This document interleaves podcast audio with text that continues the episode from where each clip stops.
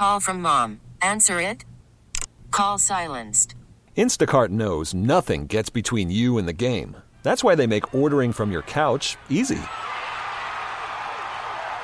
Stock up today and get all your groceries for the week delivered in as fast as 30 minutes without missing a minute of the game. You have 47 new voicemails. Download the app to get free delivery on your first three orders while supplies last. Minimum $10 per order. Additional terms apply. We get it. Attention spans just aren't what they used to be heads in social media and eyes on Netflix. But what do people do with their ears? Well, for one, they're listening to audio. Americans spend 4.4 hours with audio every day. Oh, and you want the proof? Well, you just sat through this ad that's now approaching 30 seconds. What could you say to a potential customer in 30 seconds? Let Odyssey put together a media plan tailor made for your unique marketing needs. Advertise with Odyssey. Visit ads.odyssey.com.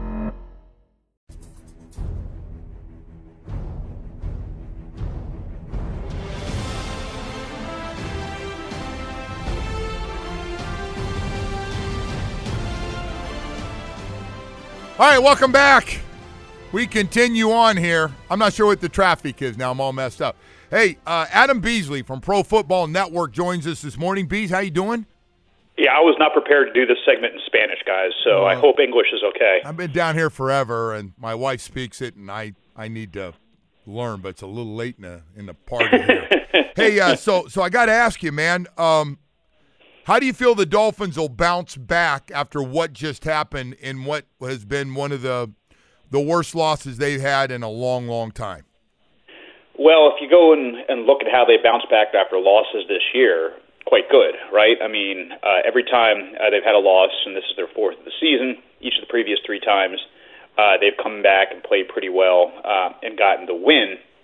I will say this those teams are a lot healthier than this team will be going into this game. Um, thankfully, they're not playing the Cowboys this week. That's all I got to say. Because if they were going to face the Cowboys with that offensive line potentially down four starters again, um, that secondary potentially down uh, both safeties again, uh, it would be a long day. Um, the Jets are not nearly as good as the Cowboys, so I think the Dolphins have a much better chance.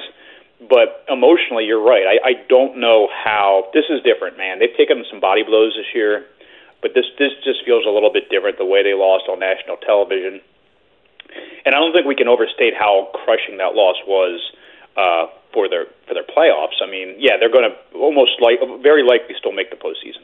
Uh, you just look at how you know the divisions lining up.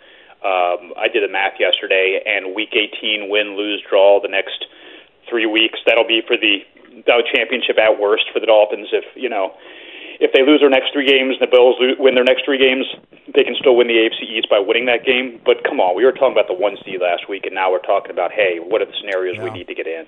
Yeah, I uh, and, and, speaking of that, do we know yet who, who's going to be able to play in this game? I know they're just kind of getting back to work today, but uh, do you feel pretty good about some of those offensive linemen coming back? And of course, the big one is Tyreek Hill. Yeah, no. I mean, we'll we'll get a lot more information in a couple hours. Um, fortunately, I don't have more for you at that on that at that point. At this point, I mean, but you know, I, I think if you were going to rank them in order of likelihood of playing, um, Austin Jackson was limited yesterday. If they would have practiced, it was a simulation. They they didn't. They were off. Um, he's going to play. Uh, Liam Eichenberg finished the game, so that's you know it suggests that he'll you know he'll be able to play. Uh, the other two, question marks. And I, I think Robert Hunt is the least likely of the three. Uh, one of my colleagues on the beat saw it. I didn't see it, but his his leg still back of his leg still looks pretty gnarly of a pretty fresh, significant hamstring injury. Oh boy. Uh, so I you know I, I don't think there's a high likelihood he'll play. We'll see with Armstead if he battles through or not. But um, I mean, think about the the 180 that offensive line has done early in the season. All those names playing really really well, keeping Tua upright. Uh, and then Monday night looked like the offensive line of the last four or five years. Yeah, I thought the pass protection was uh, had some problems. The run blocking was was, was okay. Hey, uh, what what did coach say mostly? What did you get out of his play calling, especially down in the red zone and and down close to the goal line? Did he some of the calls?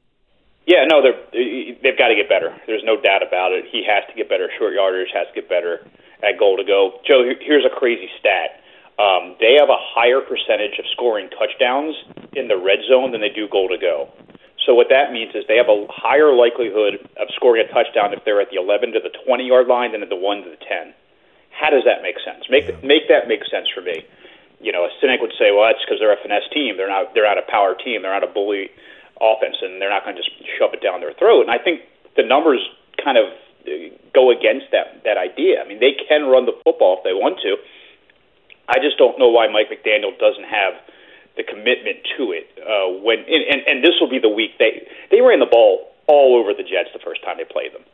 They're down their best pass protectors. They ran the ball really well against the Titans, and except for those last couple of drives, uh, last drive, uh, the second to last drive, they didn't they didn't run the ball in that last drive. But you know when they just needed a first down to to salt the game away, um, uh, the, the the the run game kind of disappeared a bit.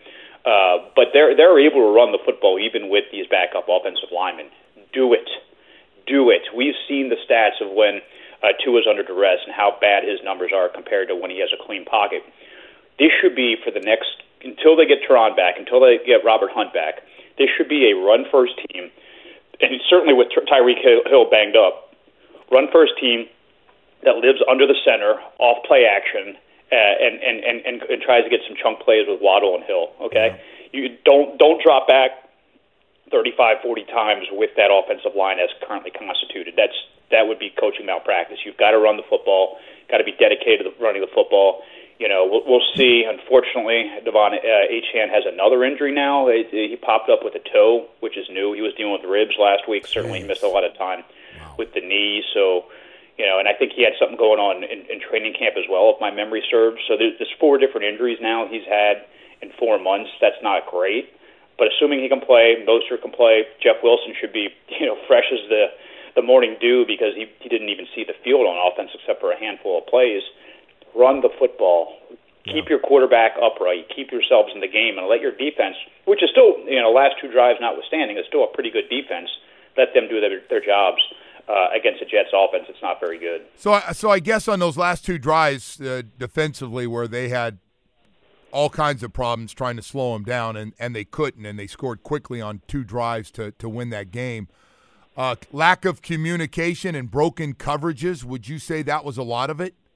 No, 100%, and lack of pass rush, too. Um, I mean, they, they were unable to get pressure on the quarterback, uh, and that let Levis sit back there and, and, and, and exploit those breakdowns you were talking about. Uh, not having uh, Jevon Holland hurt them big time in that game and then when Elliott went down, you were you you, you obviously you were there, you saw it, uh, you lived it with us. Uh, the combination of Elijah Campbell and Brandon Jones was an enormous drop off to what they had as their starters. And I wrote this yesterday. Kader Kohou had a really bad fourth quarter in that game as well. You go back and watch the film. Yeah. Uh, that 36 yard catch and run to DeAndre Hopkins. No one's going to come out and say it, but they hint strongly that you know Ramsey should have had help underneath, and the only DB that could have possibly given him help underneath is Kohou. So he, you know, he he bit. He went. He, you know, he followed a receiver too, you know, too far across the the field, and he was completely out of position and let that happen. Kohou also gave up a touchdown. Uh, he had an interception that he could have caught. That was a tough play, obviously, but he makes that pick. The game's over. Uh, couple of breakdowns, big time in that secondary that we saw in that game. Uh, and I don't know if there's an easy fix this week if they're still so injured at, at, that safety position. Yeah, well, one thing we do know from the first Jets game and what they did again last week, this thing's about Breece Hall and Garrett Wilson heavily. Breece Hall, and I don't mean just Breece Hall running the ball, but Breece Hall, the receiver, and all those third and, and long situations in the first game the Dolphins and Jets played. A lot of dump off passes to Breece Hall where he got tackled, wasn't even close uh, they really struggled on third down in that game. Um, what's the game plan? They've done actually two things they've done really bo- well is run, still run the ball with no matter who's blocking, and the run defense has been really good. Now we got to start worrying about a pass rush and, and covering guys. Call from mom. Answer it. Call silenced. Instacart knows nothing gets between you and the game. That's why they make ordering from your couch easy. Stock up today and get all your groceries for the week delivered in as fast as 30 minutes without missing a minute of the game. You have 47 new voicemails. Download the app to get free delivery on your first three orders while supplies last. Minimum $10 per order. Additional terms apply. Yeah, and and they they look just fine uh, in that Commanders game without Jaelan Phillips. They missed Jaelan Phillips in that in Yes. that Titans loss. Yeah, uh, uh, Bradley Chubb was getting doubled. I mean, I certainly the boneheaded play, you know, could have cost them the game. May have cost them the game. Certainly was the difference in the game. Um, but uh, he was still solid. He was doing as best as he could against double and sometimes triple teams. They need everybody else to show up. Sieler had the pick six, but how many times did he collapse the pocket? Christian Wilkins, I think he had one or two splash plays. They're going to need more of that. Yeah. Uh, Andrew Van Ginkel kind of regressed to the mean a little bit in that game. We didn't see enough of it. Uh, so yeah, I, I think that pass rush. If they can't get pressure with four, with those safeties that they have right now, they're not. You know, how much are they going to blitz? How much are they going to put those safeties uh, at risk?